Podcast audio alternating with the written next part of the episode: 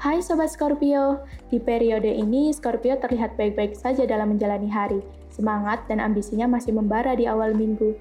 Jangan sia-siakan semangatmu hanya dengan bersantai-santai ya Scorpio, sama aja bohong kalau gitu mah. Percintaan untuk Sobat Scorpio yang masih single. Who needs boyfriend when best friend is understand us better?